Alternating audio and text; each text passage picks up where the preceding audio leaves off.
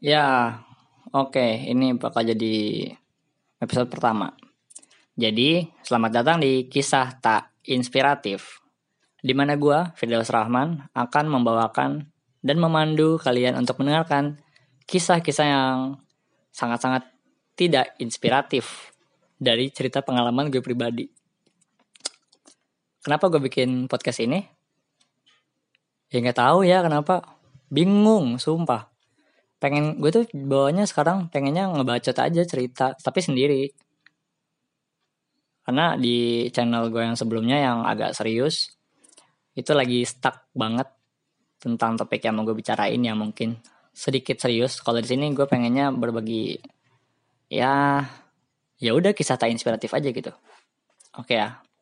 Jadi bakal mungkin nanti di selanjutnya bakal banyak kisah-kisah yang akan gue sampaikan yang sangat-sangat tidak inspiratif sekarang gue mau mulai dari mana ya kisah? Oh, hari ini gue mau cerita kisah tentang pengalaman gue sendiri waktu jenjang SMP.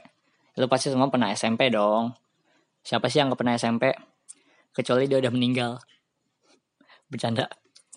Ya iya, masa udah masa udah meninggal. Ya kecuali pas SD dia meninggal gitu. Dan semoga dia tenang di sana. Oke, lanjut. Kok jadi gitu ya pembawaan gue ya? ya udah lanjut.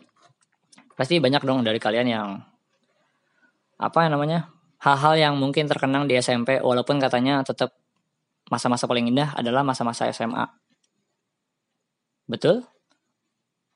Iya? Iya betul. Walaupun kayak gitu cuma banyak banget kok teman-teman gue yang pas masih pas udah SMA itu masih banyak cerita tentang SMP-nya gitu. Dan gue sekarang baru kepikiran aja mau cerita tentang mem apa sih memori-memori yang gue inget banget dari zaman gue SMP. Mungkin nanti gue runutin ya, kalau bisa gue runutin dari awal. Jadi gue ceritain dulu nih. SMP gue itu suatu sekolah yang eh SMP ya SMP ya SMP apa sih uh, oh seragamnya putih ab, eh putih abu-abu itu mah SMA SMP itu terkenal berarti seragamnya putih biru ya. Mau swasta, mau negeri, kecuali PNS. Enggak, enggak jebat gue anjing. Ya pokoknya putih biru. Nah, gue cerita, gue ceritain dulu ya. SMP gue ini suatu SMP swasta, cukup mahal, karena bukan negeri. Iya, otomatis lah, otomatis mahal.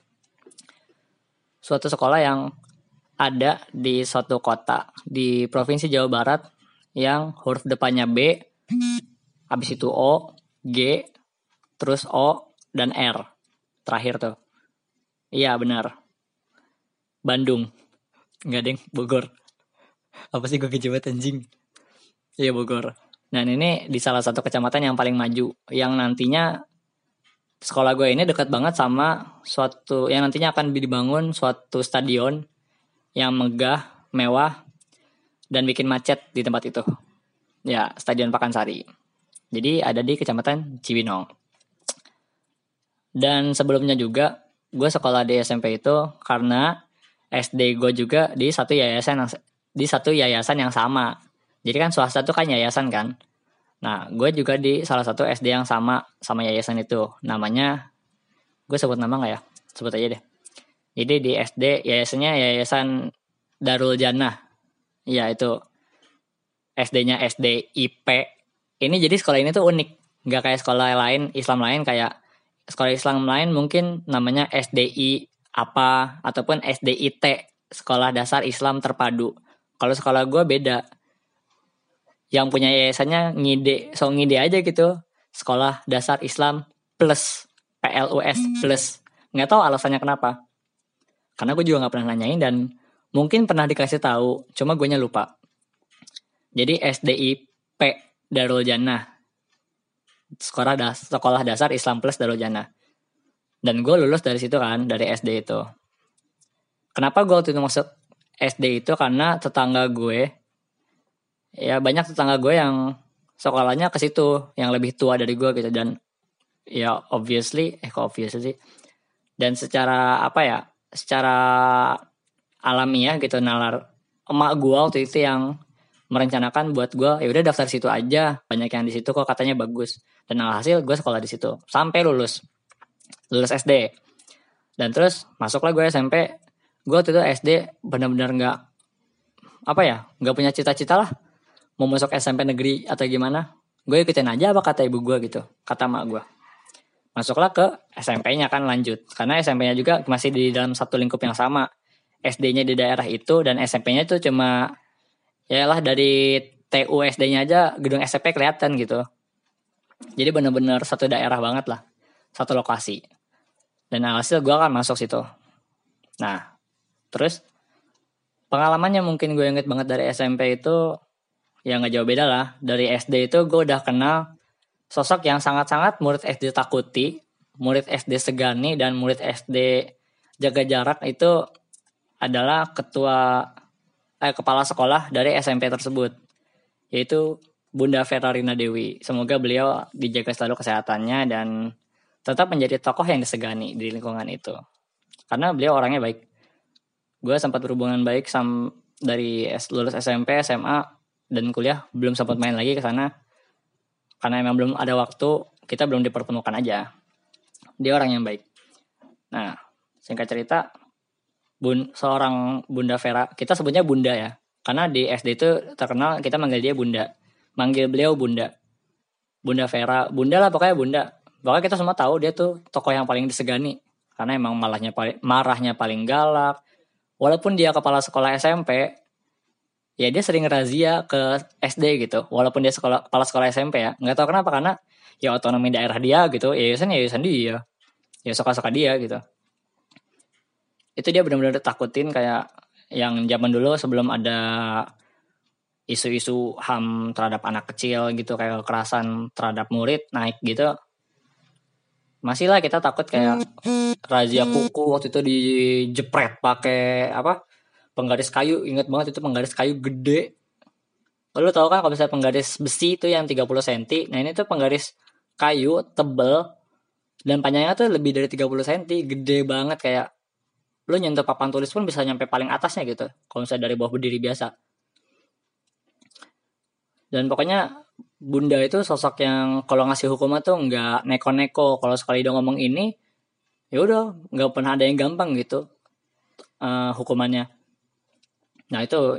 Dan itu gue juga di saat SD gue ngalamin itu pas masuk SMP gue merasa kayak satu langkah lebih dekat dengan sosok bunda ini gitu. Kayak ada rasa was wasnya juga karena dia secara langsung jadi kepala sekolah gue kan. Nah terus yang gue ingat lagi di SMP itu di SMP gue karena Islam buat yang SMP itu di ada aturannya setiap Senin itu kita ada puasa. Puasa sunnah ya kan? Ya Islam Islam gitulah puasa sunnah. Dan itu hampirnya kan karena ya Islam semua dong hampir. Ya diwajibin hmm. sih diwajibin biar terlatih aja buat puasa sunnah Senin Kamis mungkin ya. Karena walaupun yang disuruh cuma Senin doang. Jadi kayak hari Senin tuh bener-bener hari yang menurut gue merasa paling panjang karena puasa men. Bayangin aja uh, ya nggak aja lo yang beragama Islam sekarang nih ya. Lo kalau puasa Ramadan gitu kan merasa gak sih kalau setiap harinya itu hari yang panjang? Karena lo nggak pernah lo nggak makan lo nggak minum lo menahan nafsu atau atau apa pun itu. Ya kan? Dan apalagi di saat itu gue menjalani rutinitas sekolah yang bocah SMP itu terus hari Senin itu harus puasa gitu. Ya awalnya mm, berat emang cuma ya lama-lama biasa. Dan kadang ada yang nyeleneh juga gitu. Di saat emang itu apa wajib sama guru buat puasa ada aja gitu yang nggak puasa. Yang menurut gue ya biasa aja sih. Gue juga kadang pengen ikut-ikutan cuma waktu itu gue nggak masih nggak tergiur sama setan-setan terkutuk inilah.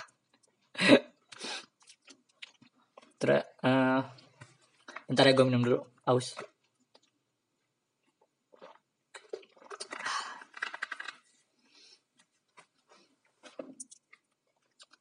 uh, oh iya terus yang di mana gue inget banget lu misalnya SMP adalah namanya dulu SMP anak-anak SMP cowok-cowok mungkin kayak cewek-cewek juga mungkin ya sama-sama cari-cari perhatian gitu sama-sama cowok-cowok dan pacaran gitu kan.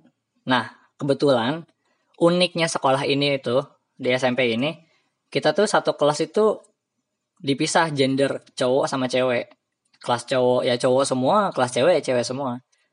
Jadi agak terbatas buat komunikasi mungkin ya. Tapi nggak tahu sih gue masih biasa aja waktu itu komunikasi sama anak cewek ya bisa aja tetap bisa lewat kantin ataupun papasan biasa.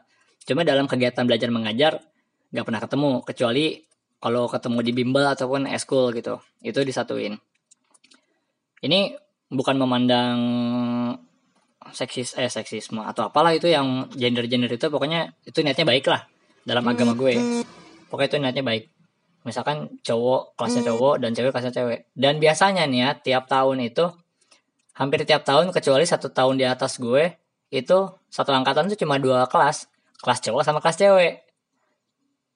Nah kebetulan di angkatan atas gue itu kan gue angkatan 8 nih. Angkatan 8 SMP IP Darul Jannah ini nah di atas gue ya angkatan 7 itu tiga kelas.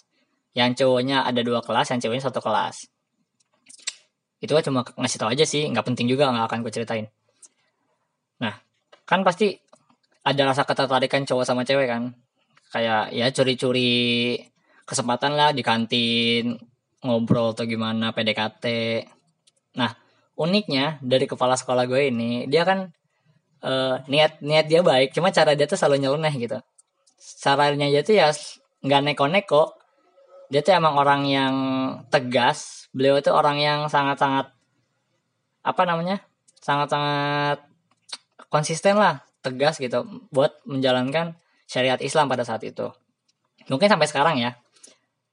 Dan dia pasti tahu lah gelagat-gelagat anak SMP zaman sekarang mungkinnya dia juga seorang sosialita yang uh, bermain di sosial media aktif lumayan aktif. Nah dia tahu gelagat anak SMP sekarang pasti ada punya hasrat ingin pacaran mungkin belajar juga dari masa lalunya.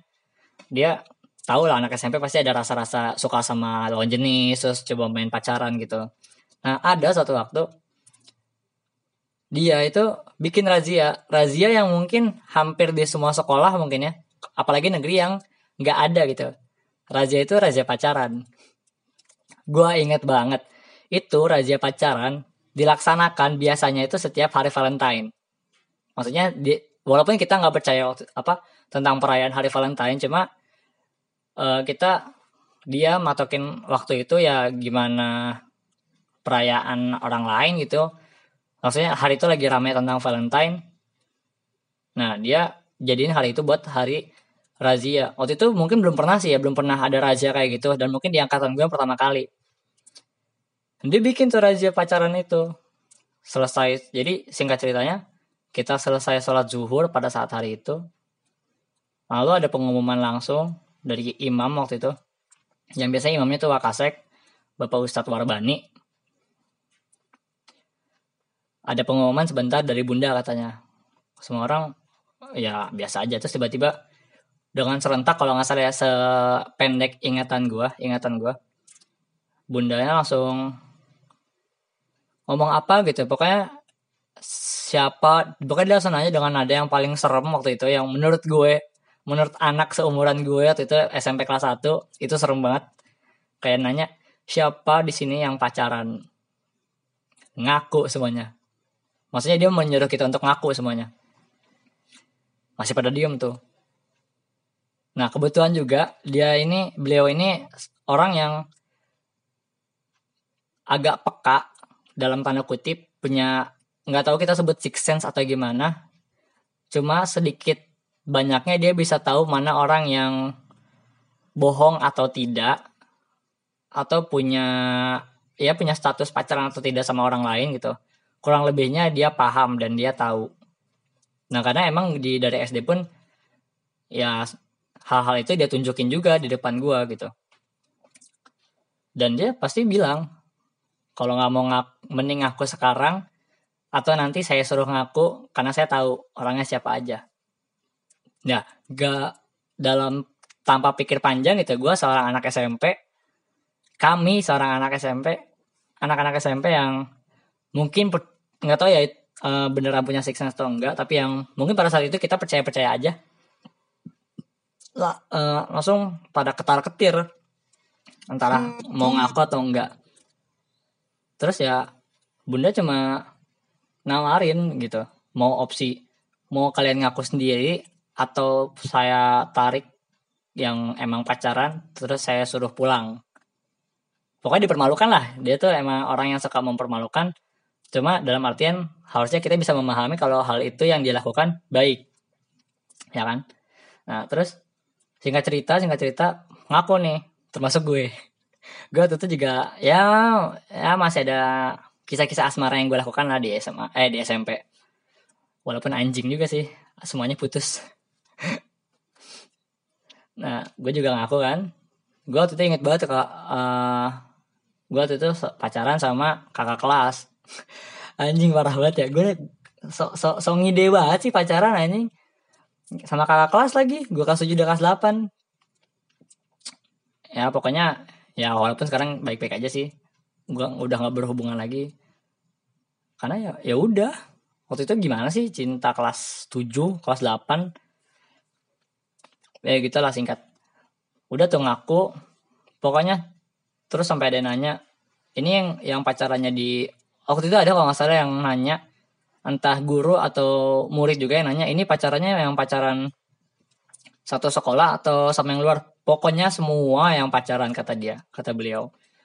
Wah makin ketar ketir lah sama yang punya pacar juga dari luar kan? Ya mungkin pacarannya di rumah gitu bukan sama anak sekolah sini. Ngaku lebih ngaku lah lebih banyak lagi. Udah tuh. Nah ini bagian parahnya.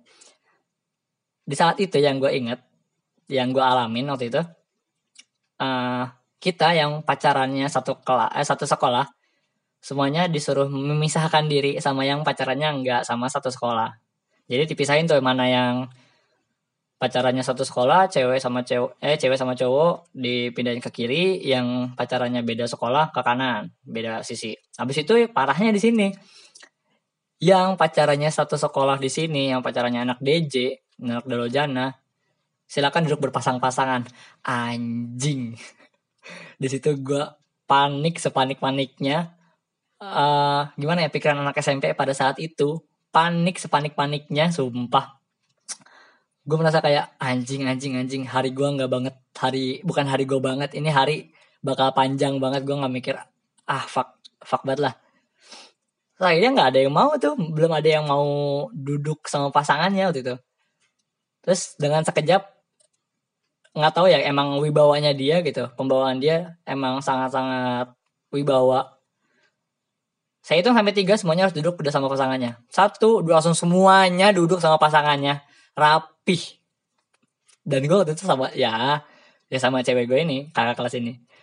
Anjing sumpah ini ah bangsat bangsat bangsat kata gue walaupun gak, gak tau ya gue dulu, dulu ngomong bangsat atau enggak pokoknya ini anjing lah. Udah tuh duduk pasang-pasangan. Malu banget sumpah malu dan pokoknya di situ diceramah-ceramahin tentang gini gini gini gini. Kamu tuh pacaran masih gini gini gini. Anak zaman sekarang nih gini gini gini. Kalau ngomongin zina waktu itu kan Valentine juga dari dulu juga udah emang apa yang gue tahu saat itu emang sering diomongin kalau Valentine tuh sering zina gini-gini orang di luar kayak jualan coklat padahal uh, berkedok coklat padahal maunya beli kondom gitu gitu. Mau have sex atau gimana gue gak ngerti. Waktu itu. Nah, udah tuh diceramahin habis itu diancam pokoknya pokoknya dia ngomong gini beliau tuh ngomong gini ini semua yang di depan saya sekarang yang duduk berpasang-pasangan sama masing-masing pasangannya akan saya nikahin. Wah itu anjing. Walaupun gue tahu uh, mungkin pada saat sekarang ya gue mikir anjing itu itu nggak mungkin serius anjing. Tapi pada saat itu anak SMP yang notabene bener-bener masih sangat polos tapi udah sosokan pacaran itu mikirnya anjing beneran gue bakal dinikahin sumpah sumpah sumpah sumpah bangsat kata gue kayak panik anjing kayak gue harus ngomong apa sama orang tua gue gitu. Ya mungkin kayak gitu kali lebihnya ya. Cuma ya walaupun pada akhirnya enggak sih. Sumpah itu kayak wah punchline yang sangat-sangat bukan punchline sih. Kayak ancaman yang sangat-sangat bikin glep bikin panik gak sih? Lu dinikahin pada saat itu. Walaupun waktu itu gue gak ngerti nikah tuh harus kayak gimana gitu jadi di dalam hati gue pokoknya gue panik. Pokoknya gue panik. Akhirnya udah kita yang pacaran semuanya ya semuanya yang pacaran ataupun yang gak pacaran pun dapat ikut ceramahnya dimarahin juga. Dapat ya dapat muasabah diri lah waktu itu. Terus akhirnya udah tuh selesai tapi itu menurut gua hari itu selesai tapi hukumannya nggak sampai di situ. Di situ di situ beliau juga sempat cerita kalau dulu juga pernah ada razia pacaran kayak gini cuma hukumannya lebih parah. Waktu itu yang ketahuan pacaran mungkinnya atau dia pergok ketahuan pacaran itu dia disuruh bikin kalung. Kayak kalau mau ospek dulu tuh zaman zaman gue masih ospek tahun 2012-an SMP tuh. Bikin papan nama pakai kardus. Kayak papan nama pakai kardus gitu kan. Terus dikalungin ditulis dengan gede. Dengan tulisan yang sangat besar saya pernah berzina. Itu buat di sekolah Islam itu sesuatu yang sangat memalukan. Dan itu kayak nggak tahu ya gue nggak tahu itu cerita asli apa enggak cuma buat gue waktu itu yang denger cerita itu dari bunda dari beliau itu itu sangat-sangat memalukan gitu. Gue nggak kebayang kalau misalnya kita rame-rame semuanya nulis kayak gitu jalan dan itu pun lu pakai kalung itu terus lu keliling sekolah gitu. Lu ke mana-mana harus pakai papan itu malu banget gak sih bayangin?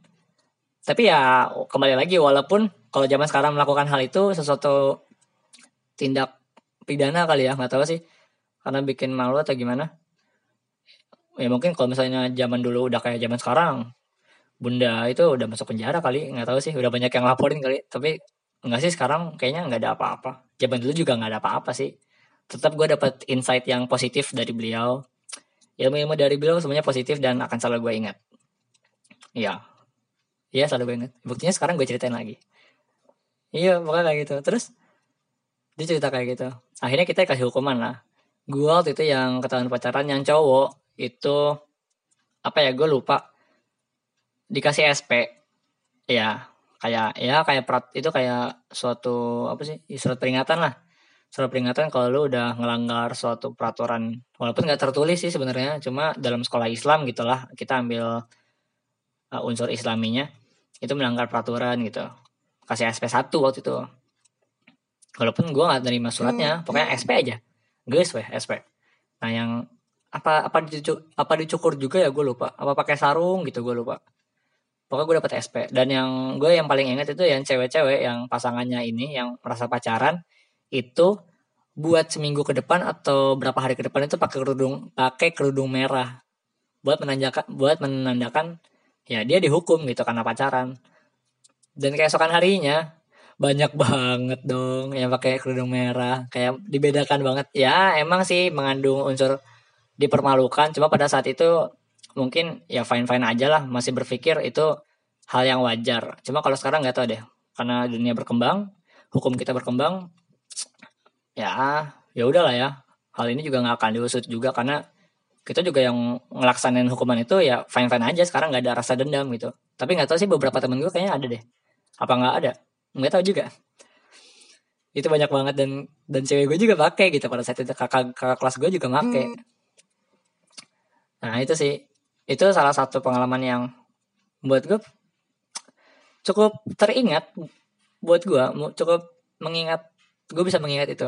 Sangat sangat terkenal lah di memori gue tentang hukuman itu itu kayak bener-bener hari yang panjang walaupun itu pada selepas sholat asar apa selepas sholat zuhur gitu gue lupa razia itu dan setelah dari itu, setiap 14 Februari di tahun berikutnya ada lagi.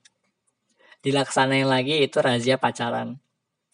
Dan waktu itu buat gue, yang tahun kedua, yang waktu itu sedang, ya gue juga udah putus kan sama yang SM, kakak kelas itu. Gue yang kelas 2, ya ada juga lah hubungan sama anak lain. Dan ini ada kelas kebetulan. Mm -mm, kayak kita waktu itu apa sih hubungan tanpa status gitu deh Cuma waktu itu di razia juga adanya ngomong kayak gitu, ada hubungan tanpa status gitu dah. Yang deket sama cewek, apalagi yang pacaran gitu. Dan waktu itu yang pacaran, karena tahu infonya kayak gitu bakal ada lagi, tiba-tiba pada putus dong. Kayak sosok idenya kayak putus gitu, kayak disiasatin, kayak anak SMP udah pinter lah buat bikin rencana-rencana kayak gitu buat ngindarin sesuatu hukuman gitu. Tapi itu gue kisah yang itu gak inget banget sih yang buat tahun kedua. Cuma ya gue gak kena sih karena ya ya kita hubungan tanpa status jangan ya kayak PDKT saling responsif aja sih waktu itu gue sama adik kelas ini gitu terus ya oh iya dan gue inget banget lagi dulu uh, ada ada razia yang cukup aneh lagi nggak tahu ya ini kelas 7 atau kelas 8 gue uh, kejadian ini. Jadi oh kelas 7 gue inget ini kelas 7 apa kelas 8 ya? Gue lupa banget sama gue lupa banget ini kelas 7 atau kelas 8 jadi ada razia buat khususnya para cowok-cowok ya itu ditanya disuruh ngaku pernah atau tidak buat yang pernah nonton film porno. Anjing gak kayak ah pasti pernah dong kayak siapa sih yang nggak pernah gitu nonton film porno? Bahkan temen gue yang paling agamis pun pada saat itu yang gue kenal itu dia ngaku pernah. Iya karena itu normal gitu. Film porno men film porno itu tuh yang week week week week ya gitu. Itu disuruh ngaku. Terus gue inget itu hukumannya itu apa ya? Oh hukumannya yang paling gue inget itu pakai sarung itu di bawah lutut sedikit. Jadi sekolah nih kita sekolah. Nggak pakai celana boy. Mungkin pakailah celana pendek ya kan? Pakai celana pendek ataupun cuma kolor ya terserah sih pilihan lo.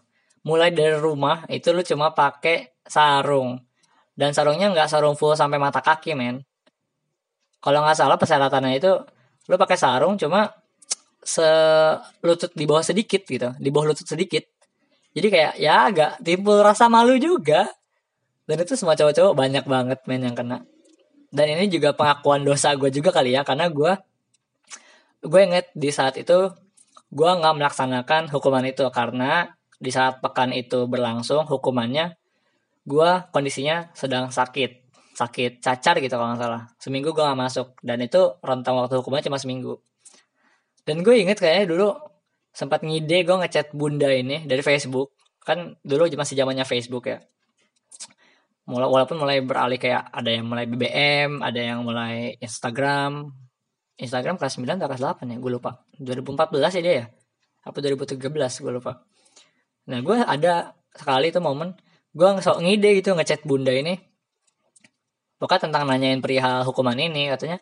Kalau kamu merasa putus gue nanya kayak apakah saya yang waktu itu nggak masuk? Terus pernah nonton eh terus melaksanakan hukuman itu. Terus dijawab tuh oh tentu saja. Kalau misalnya kamu pernah merasa pernah maka kamu jalani hukuman itu sama seperti yang lain. Dan walaupun pada akhirnya ini pengakuan dosa gue aja ya.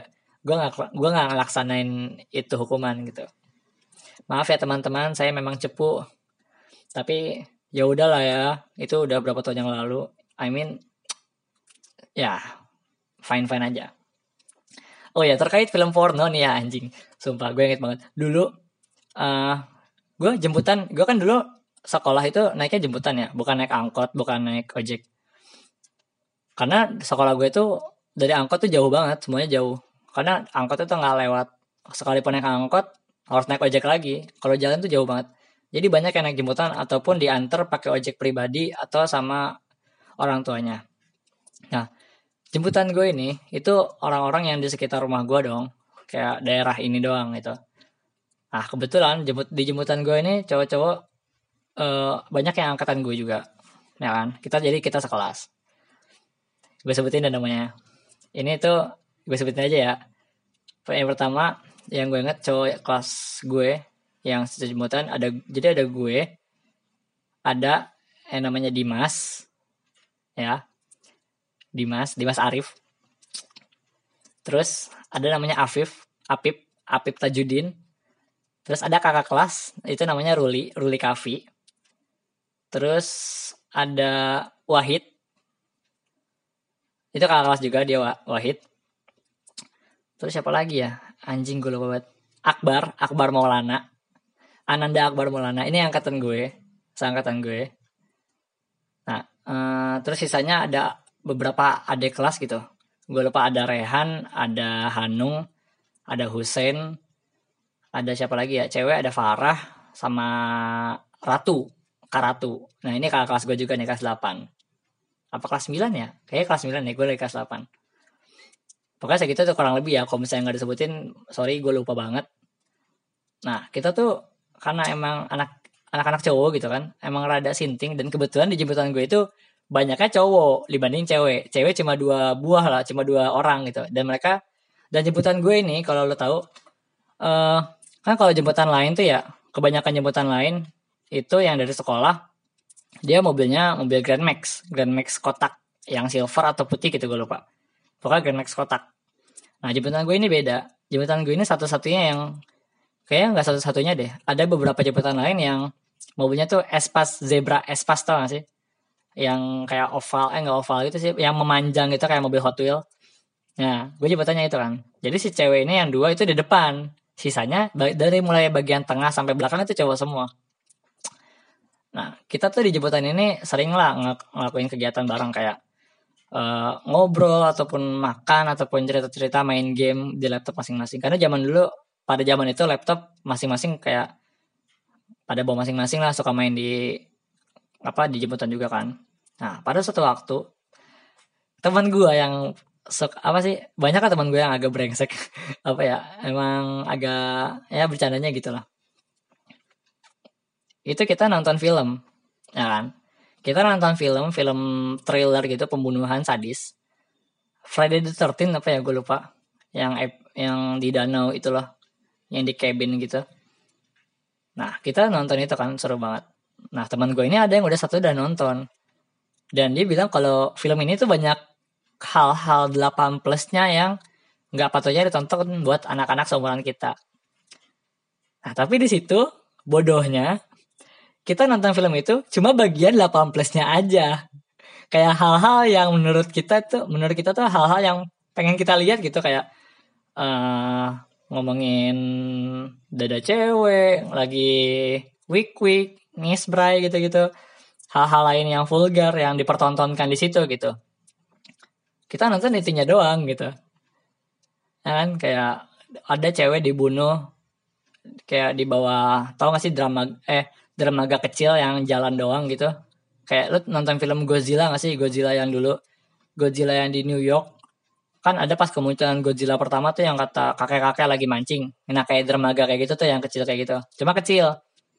Nah jadi si cewek ini ngumpet tuh di bawah situ karena temennya lagi udah dibunuh duluan tuh pas lagi naik uh, jet water jet gitu. Nah, apa sih namanya? Itulah speedboat speedboat gitu dibunuh dipanah gitu mati kan kena kepala. Nah si cewek ini ngumpet. Nah kebetulan si cewek yang tadi lagi have fun itu di danau dia tuh telanjang dada ya kan ya kita cowok-cowok yang waktu itu gue sama kakak kelas gue sama teman-teman gue itu asik gitu nontonin dada cewek itu nah si cewek ini ngumpet dan bagian dan itu kita menter kita banyak bagian tertawa yang menertawakan kematian kematian karakter-karakter ini gitu. Karena kematian mereka menurut kita lucu pada saat itu. Walaupun sebenarnya itu psikopat ya film psikopat. Cuma terbilang lucu karena itu emang film lama gitu. Jadi editannya tuh kurang dan itu yang menurut kita lucu. Si cewek ini ngumpet kan dari pembunuh itu di bawah dermaga kecil tuh di bawah dermaga yang kayu itu. Cuma berjarak lima langkah lah sampai ujung gitu. Nah dia yang ngumpet. Nah terus dia lihat ke atas si dermaga itu dari celah-celah kayunya si pembunuh itu udah di atas si Friday the nya itu si Jason itu. Yang pakai topeng hoki topeng hoki yang buat main hoki. Nah nah terus udah pergi tuh. Dia ngeliat kayak si Jasonnya pergi. Terus kita yang ngeliatin ngeliatin kaget. Kenapa kaget? Karena pas udah pergi gitu, tiba-tiba pisau gede kayak macam golok, golok, golok lurus panjang gitu.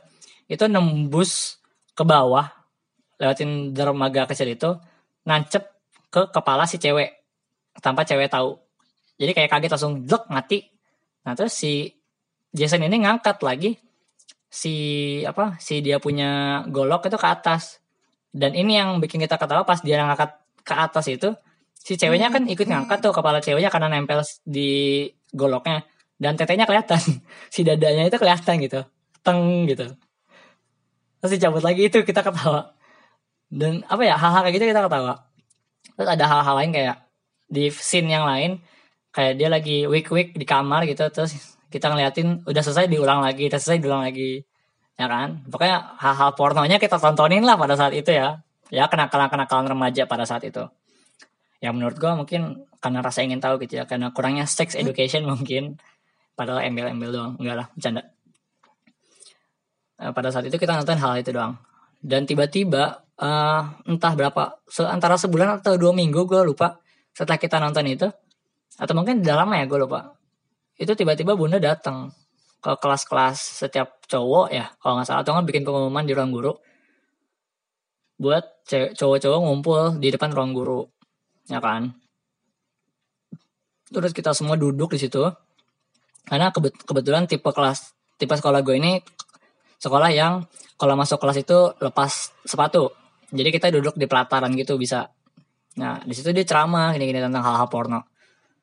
Terus tiba-tiba dia ngomong bunda ini ngomong si di sini siapa? Saya dapat laporan dari jemputan jemputan SMP kalau ada yang nonton film porno satu jemputan. Gue langsung mikir anjing itu jemputan gue bangsat. Enggak enggak. Gue nggak mikir anjing itu jemputan gue tapi gue mikir jemputan siapa ya? Apa jemputan gue kayak tapi jemput jemputan orang lain juga belangsak juga sih gue mikirnya. Cuma ya dalam pikiran gue itu apa jemputan gue ya anjing? Gue bilang gue waktu itu pas ngeliat kan gue waktu itu sendiri apa nggak sama teman-teman jemputan gue gue gue ngeliat kayak yang lain tuh kayak saling tatap menatap kayak diem diem kayak ngasih kode udah diem aja diem aja diem diem diem. Jangan kasih tahu diem aja diem jangan ada yang ngaku. Itu tapi benar-benar kayak interogasi itu interogasi yang mendalam gitu. Dia nanya sampai siapa yang itu jemputan itu saya dapat tuh apa mereka laki-laki banyak di jembatan itu mereka nonton film porno bareng-bareng di belakang gitu. Terus gue yang sama jemputan ini kayak diem diem diem diem saling kontak mata kan saling memberi kode. Kita punya kode etik anjay kode etik. Pokoknya jangan jangan ngaku apa pun yang terjadi jangan ngaku pada saat itu. Well dan akhirnya nggak ada yang ngaku dan mungkin mungkin kalau kalau bunda denger ini podcast dia bakal tahu kali waktu itu pelakunya siapa ya. Walaupun gue masih percaya sih kalau beliau sebenarnya tahu karena punya six sense ataupun emang tahu dari laporannya. Cuma ya udahlah ya masih SMP biarin aja. Mungkin nanti dia belajar setelahnya gitu. Udah tuh. Itu kayak anjing. Gue langsung mikir sama teman-teman gue yang sebutan apa jangan-jangan om jemputan gue yang ngadu ya anjing kayak oh bangsat juga nih kita diaduin anjing. Kayak ah, ya udahlah anjing lah pokoknya. Waktu itu kita sempat kesal juga sama om jemputannya pada saat itu. Cuma pada akhirnya kita tetap ya fine fine aja lah mau om jemputannya. Bye bye lah karena emang suka bercanda juga. Itu itu anjing film-film porno kayak gitu. Hal-hal biasa sih cuma buat ya namanya juga sekolah Islam kita ditempatnya untuk keislamian lah. Jadi hal-hal yang kayak gitu benar-benar dijor-jorin bukannya buat radikalisme atau gimana kita jadi jor-jorin buat ya itu nggak bagus di agama gitu sebenarnya. Udah. Terus cerita tentang SMP ada lagi apa ya dulu gua SMP itu oh iya. Aduh apa sih gue lupa. Oh jadi zaman SMP di saat gue waktu itu udah kelas 9 nih. Gue udah kelas 9 jadi kalau kelas 9 itu kan lu paling lu merasa gak sih kalau di saat setiap lu sekolah dan lu merasa lu sedang di posisi kelas yang paling bentar lagi mau lulus itu lu merasa paling tua dan paling sengak banget gak banget kan? Nah nah biasanya kalau di SMP gue tradisinya nggak tradisinya sih kebiasaannya biasanya anak-anak kelas 9 waktu itu kan di sekolah gue juga ada masjid ya masjid pribadi dari yayasan yang bikin buat anak-anak kobong anak-anak pesantren yayasan itu. Itu ada masjid dan dia pintu masuknya itu ada tiga. Satu sebelah kanan satu sebelah kiri dan satu di belakang. Nah depannya ini yang buat biasa buat imam gitu buat imam yang ngadep ke arah SMP gue nah kita punya kebiasaan kalau yang misalnya kelas 7 kelas 8 itu biasanya masuknya sebelah kanan nih. Masuk masjidnya naruh sepatu ambil wudhu itu ke yang sebelah kanan kalau yang udah senior senior nih kelas 9 atau enggak kelas 8 yang so asik gitu yang asik-asik sama kelas 9 nya itu di sebelah kiri. Ya kan? Soalnya gitu gue ngeliat emang dari kelas 7 kayak gitu gitu. Dari kelas 7 emang kayak gitu. Jadi kita yang pas kelas 9 itu kita ngikutin kelas 9 dari sebelah kiri. Yang waktu itu gue ada satu kelompok teman mereka iya kelompok mereka gitu kelompok pertemanan mereka. Itu yang membiasakan dirinya untuk kalau wudhu tuh lama, dilama-lamain. Kayak ah, nanti aja lah, kayak leha-leha dulu, kayak ngobrol-ngobrol dulu, kayak biarin orang-orang selesai wudhu, dia baru wudhu. Ini kayak si anak-anak ini, gue sebutin lagi ya. gue banget anak-anak ini biasanya tuh yang suka nah kita tuh suka ngelama-lamain kan nah karena udah kebiasaan sering dilama-lamain waktu itu wakasek satu kemahasiswaan Pak Ustadz Warbani waktu itu semoga beliau selalu dilindungi juga dipanjangkan umurnya dan lain-lain itu dia suka manggil-manggilin tuh biasanya kalau udah mau komat ataupun emang udah waktunya. Kita kan biasanya dianjurkan kalau sebelum sholat zuhur itu sholat tahiyatul masjid ataupun sholat qobliyah. Nah dia tuh sering dia tuh li, tahu gitu kalau kita tuh jarang kayak gitu. Karena kita biasa datang kalau saya udah mau komat atau nggak udah ya udah udah mau siap sholat lah. Nah dia tahu. Nah terus dia tiba-tiba punya kebiasaan baru. Kalau misalnya udah jam-jam kayak gitu dia suka pakai masjid eh mic masjid yang wireless gitu. Terus dia ke belakang masjid bagian masjid yang ke arah tempat wudhu tapi yang sebelah kanan eh sebelah kiri. Dia datang terus nyebutin nama kita yang lagi main-main di situ. Misalnya kayak temen gue si Dimas ini yang tadi Dimas yang sebutin gue juga masuk yang selengean juga panggil Dimas cepat wudhu jangan banyak bercanda gitu jangan ngobrol aja ngobrol iya pak iya pak Nah kita tuh walaupun di kayak gituin setiap hari masih kayak gitu. Dan itu hal yang menyenangkan gitu buat anak-anak senior gitu. Karena ya wala ya walaupun ada salahnya juga sih. Cuma ya ya masih muda sama juga anak kecil bocah gitu masih suka senang-senang biasanya yang suka nih gue sebutin ya.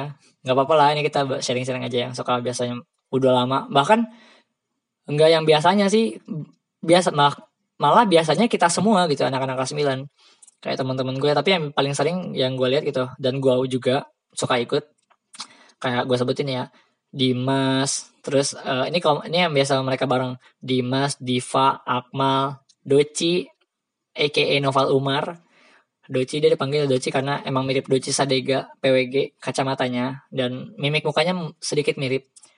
Doci Dimas Akmal Raffi. Raf, ya Raffi. Terus ada juga uh, yang sekarang masih gue berhubungan baik Torik Zaki. Kadang juga anak-anak selengean anak-anak yang pinter-pinter yang panutan-panutan gitu yang bisa dicontoh kayak gue sebutin lagi ya Kis Bayu Wahyu gitu-gitu. Denis teman gue itu yang sekarang mereka kuliah di tempatnya masing-masing. Itu juga kadang ya rebel juga gitu. Sepintar-pintarnya mereka sebaik-baiknya mereka di mata guru. Ya mereka juga anak muda yang pengen punya jiwa rebel juga gitu. Dan mereka juga sering dipanggil Dennis Kis Bayu gitu KB KB dipanggilnya KB dia sama Pak Ustadz juga waktu itu panggilnya KB Wahyu iya Pak iya Pak. Udah lama terus lama-lamain jalan juga lama-lamain. Udah jalan. Ini kan biasanya kita kalau mau wudhu tuh duduk dulu duduk di tempat tembok agak tinggi gitu bisa didudukin. Ngobrol wudhu. Kita duduk lagi ngobrol lagi. Baru ke masjid. Seringnya kayak gitu. Itu eh, itu cukup memorable sih. Oh iya gue juga inget uh, ada cerita juga. Ini ceritanya tentang teman gue juga ya. Berhubungan apa sih? Korelasinya dengan, dengan benar-benar deket lah sama gue si Akbar. Jadi ada eh Akbar. Bukan Akbar. Rafif Rafif namanya Rafif Rafif Mujadid. Dia anak Citerap atau gimana ya? Gue lupa deh. Sentul apa? Gue lupa gue lupa. Rafif Mujadid. Dulu dia SD apa sih namanya? Gue lupa SD mana. SD Islam juga. Nah jadi serapip satu waktu ini serapip lagi main di tempat wudhu sebelah kanan. Kebetulan sekolah gue ini sekolah yang hijau mewah mepet sawah. Jadi masih banyak tempat-tempat kayak yang padang rumput gitu ada sawahnya ada lumpur-lumpurnya gitu. Nah kayak gitu lah. Banyak arena-arena kita coba datengin yang ya kita petualangin lah ibaratnya. Ada satu waktu si Rapip ini nggak tahu kenapa nggak tahu gimana dia tuh jatuh. Jatuh ini saya ingat pengata saya ingat sependek ingatan gue ya sependek ingatan gue dia tuh jatuh terus tangannya patah. Eh tangannya pokoknya nggak bener lah nggak tahu retak nggak tahu patah. Nah ini gue dengar ceritanya ada satu kakak kelas gue nih yang ngide buat bantuin dia lurusin tangannya buat benerin tangannya. Gue ah gue gak mau nyebut namanya kas gue gak mau nama kelasnya. Pokoknya kalau misalnya teman-teman SMP gue yang denger ini lu pasti tahu nah mereka tuh eh dia tuh pengen sok ngide benerin tangannya. Tangannya si Rapip ini yang luka luka dalam lah. Gue lupa patah retak gitu kayaknya retak deh. Terus dia ngide ngelurusin tangannya ini nggak nggak tahu gimana gue nggak ngeliat langsung. Gue cuma dengar cerita dari mulut ke mulut. Gimanain? Tak! Makin parah men. Tangannya bukannya makin sembuh malah patah beneran patah bengkok atau gimana gue lupa. Pokoknya itu buat gue mungkin gue mikirnya kayak buat Rapip itu pengalaman paling buruk dia kali. Kayak tangannya yang tadinya biasa aja nggak terlalu parah dibikin parah sama orang lain. Yang bukan ahlinya gitu. Ah, ada aja pokoknya. Itu benar-benar bodoh sekali. Dan cerita itu masih melekat banget di angkatan gue. Sama mungkin sama angkatan di atas gue kalau misalnya cerita itu kesebar. Itu sangat-sangat bodoh anjir. Kayak anjing lu bukan siapa-siapa lu bukan ahlinya bocah SMP masih kelas 8 atau kelas 9 gue lupa. Benerin tangan orang nggak tahu ilmu apa-apa tertek makin parah cuy. Kayak bengkok gitu kalau nggak salah deh ngelengkung gitu ngeliatnya. Setelah itu nggak tahu patah nggak tahu gimana pokoknya ngelengkung gue lupa tangannya parah banget. Itu kayak menurut gue buat Rapip itu hari paling buruk buat dia kayaknya. Parah banget. Apalagi ya, mem ya memori-memori yang bisa gue ingat-ingat tentang SMP banyak sih sebenarnya. Mungkin segitu dulu kali ya karena gue udah cuap-cuap 46 menit anjing. Itu kayaknya masih baru setengah atau dua per tiga eh setengah atau seperempat dari seluruh ingatan gue tentang memori-memori yang bisa gue kenang lagi di SMP yang bisa gue kisahkan di sini. Mungkin dari beberapa kisah banyak yang menganggap sangat tidak penting atau emang ya emang emang gak penting gitu bacotan gue aja gue coba pengen cerita. Terserah lu mau ambil nilai positifnya ambil mau cuma lucu-lucunya. Kalau lucu mau ngatain itu garing apa gimana silahkan. Tapi mungkin itu yang bisa gue ceritain tentang kisah SMP gue dan mungkin nanti akan lanjut lagi ya di kisah SMP selanjutnya. Jadi ya sekian dulu kisah hari ini dari kisah tidak eh kisah tak inspiratif